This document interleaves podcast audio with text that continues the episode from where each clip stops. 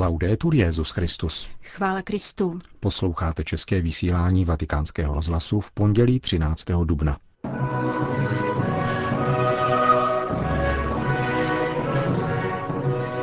Odvaha zvěstovat Krista odlišuje od pouhého proselitismu, řekl Petrův nástupce v dnešní homílii v kapli domu svaté Marty. Papežská biblická komise se sešla ke svému plenárnímu zasedání. A vrátíme se ještě k nedělnímu papežskému poselství arménskému lidu. To jsou hlavní témata našeho dnešního pořadu, kterým provázejí Jan Glázer a Jana Gruberová.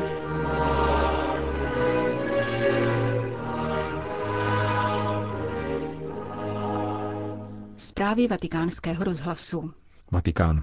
Církev postupuje neohroženě a vyjadřuje se svobodně, konstatoval Petrův nástupce v kapli domu svaté Marty, kde byly dneškem po velikonočních svátcích obnoveny ranní papižské mše za účasti věřících římských farností. František vyzdvihl zkušenost apoštolů po Ježíšově zmrtvých vstání, že totiž pouze Duch Svatý je schopen změnit naše jednání, dějiny našeho života a dodat nám odvahu. Je nemožné, abychom nemluvili o tom, co jsme viděli a slyšeli. Toto prohlášení Petra a Jana, které předchází dnešnímu úryvku ze skutků apoštolů, si vzal papež za podnět svého kázání. Oba apoštolové, řekl, reagovali těmito slovy na výhrůžky velekněží, kteří jim zakázali mluvit a učit v Ježíšově jménu. Oni však kázali dál, vrátili se ke svým bratřím a povzbuzovali k neohroženému hlásání Božího slova. Dnešní liturgické čtení podává, jak apoštolové prosí pána, aby pohlédl, jak vyhrožují vládcové, kteří se spolčují proti Mesiáši a dal svým služebníkům, aby s veškerou odvahou hlásali jeho slovo. Anche oggi il messaggio della Chiesa è il messaggio del cammino della franchezza, del cammino del coraggio cristiano. Také dnes hlásá církev svoje poselství neohroženě, s křesťanskou odvahou.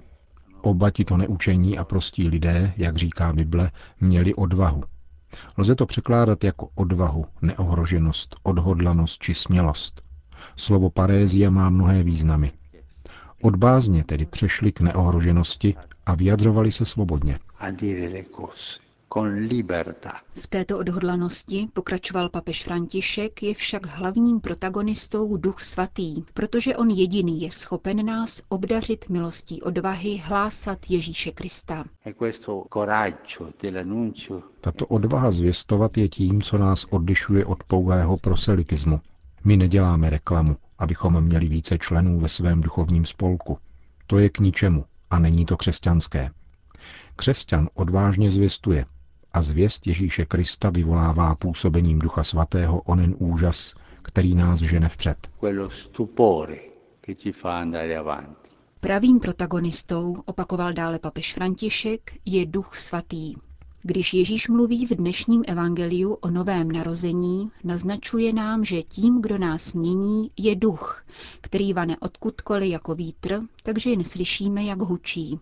Pouze duch je schopen změnit náš postoj, změnit dějiny našeho života, změnit naši příslušnost.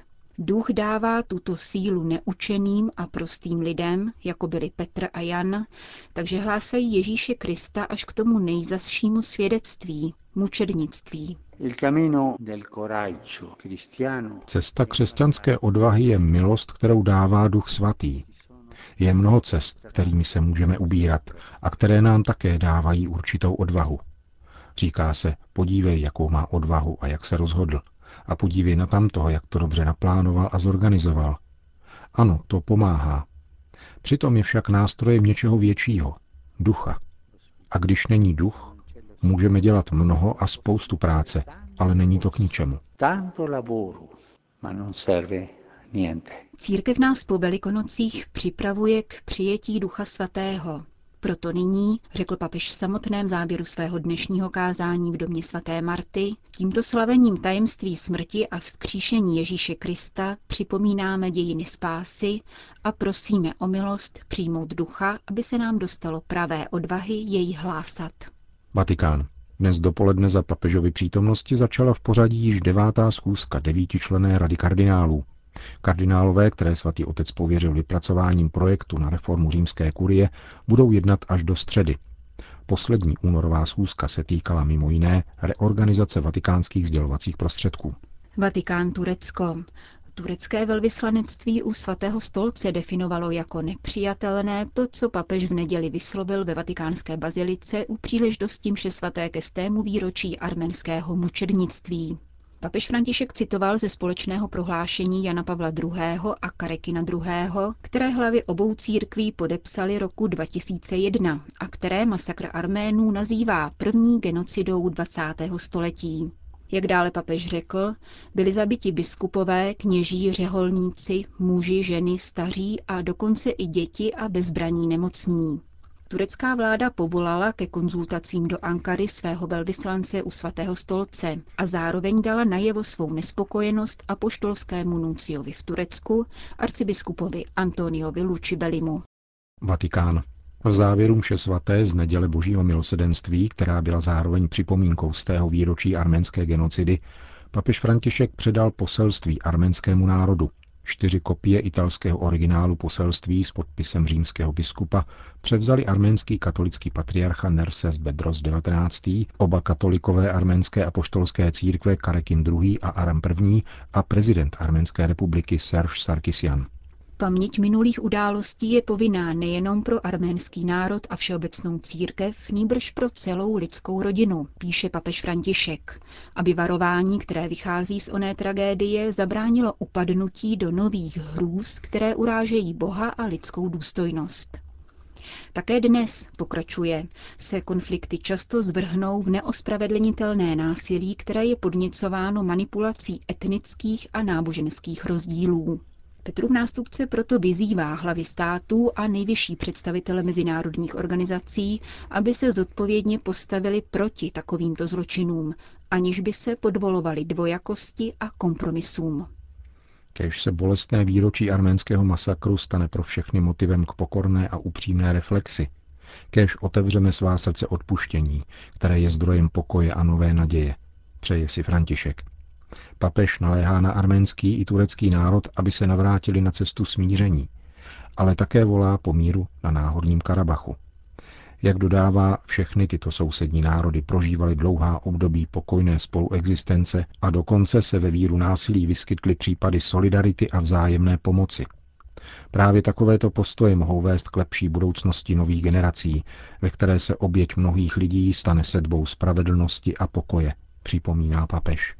Pro křesťany má být vzpomínka na arménskou genocidu zejména časem hluboké modlitby, aby prolitá krev skrze vykupitelskou sílu Kristovy oběti uskutečnila zázrak plné jednoty mezi Ježíšovými učedníky. Píše František, který touží, aby se upevnilo bratrské přátelství, které již dnes spojí arménsko-apoštolskou a arménsko-katolickou církev.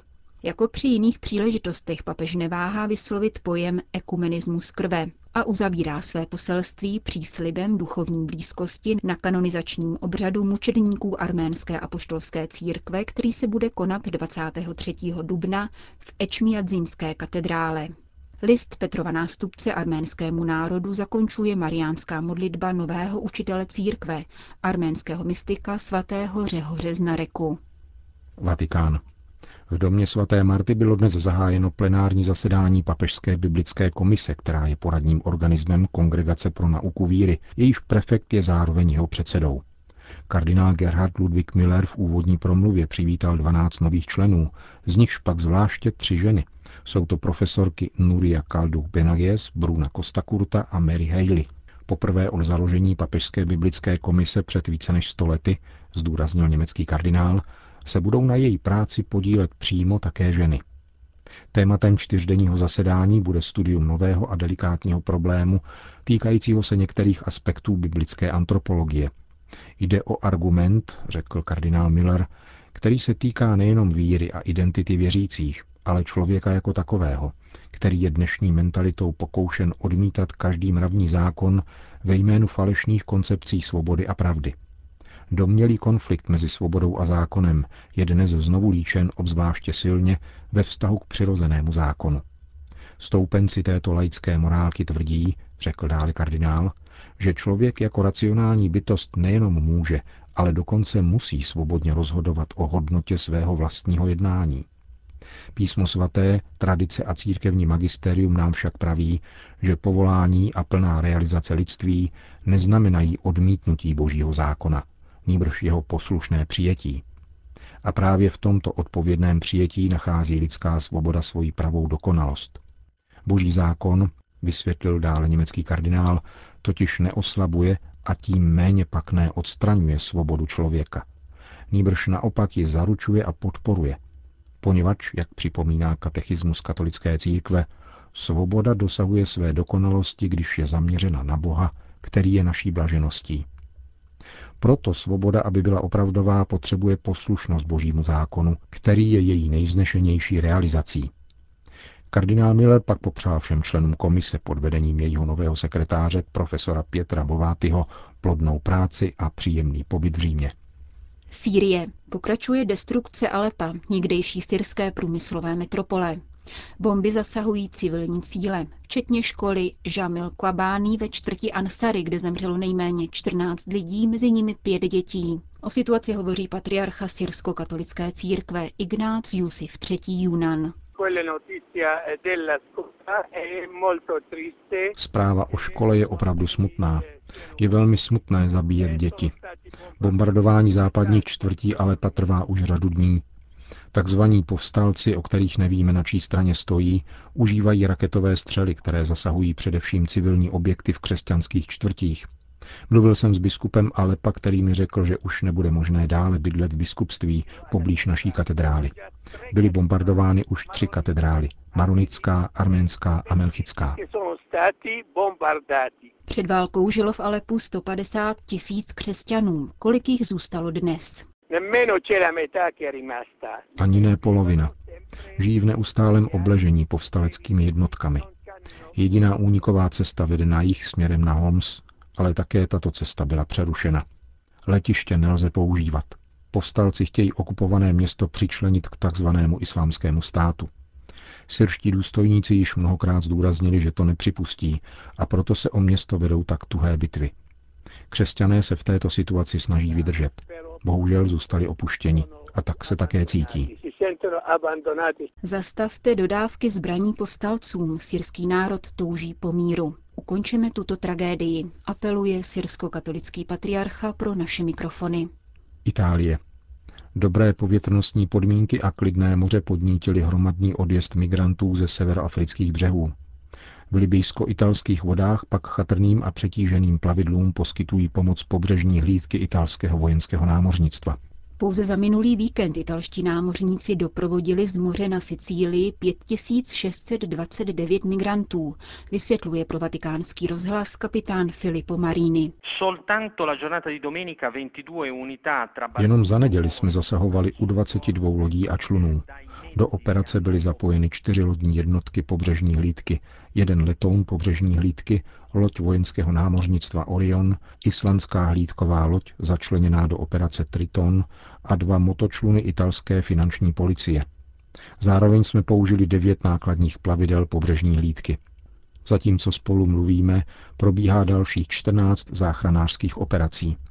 Máme za sebou velice složitou operaci u plavidla, které se převrátilo 80 mil severně od libýských břehů. Podařilo se zachránit 144 cestujících a vylovit z moře devět mrtvých těl. Co nejdříve budou všichni dopraveni na Sicílii. Uvedl kapitán italské pobřežní hlídky. Jen za loňský rok Itálie zachránila v mezinárodních vodách nejméně 150 tisíc migrantů.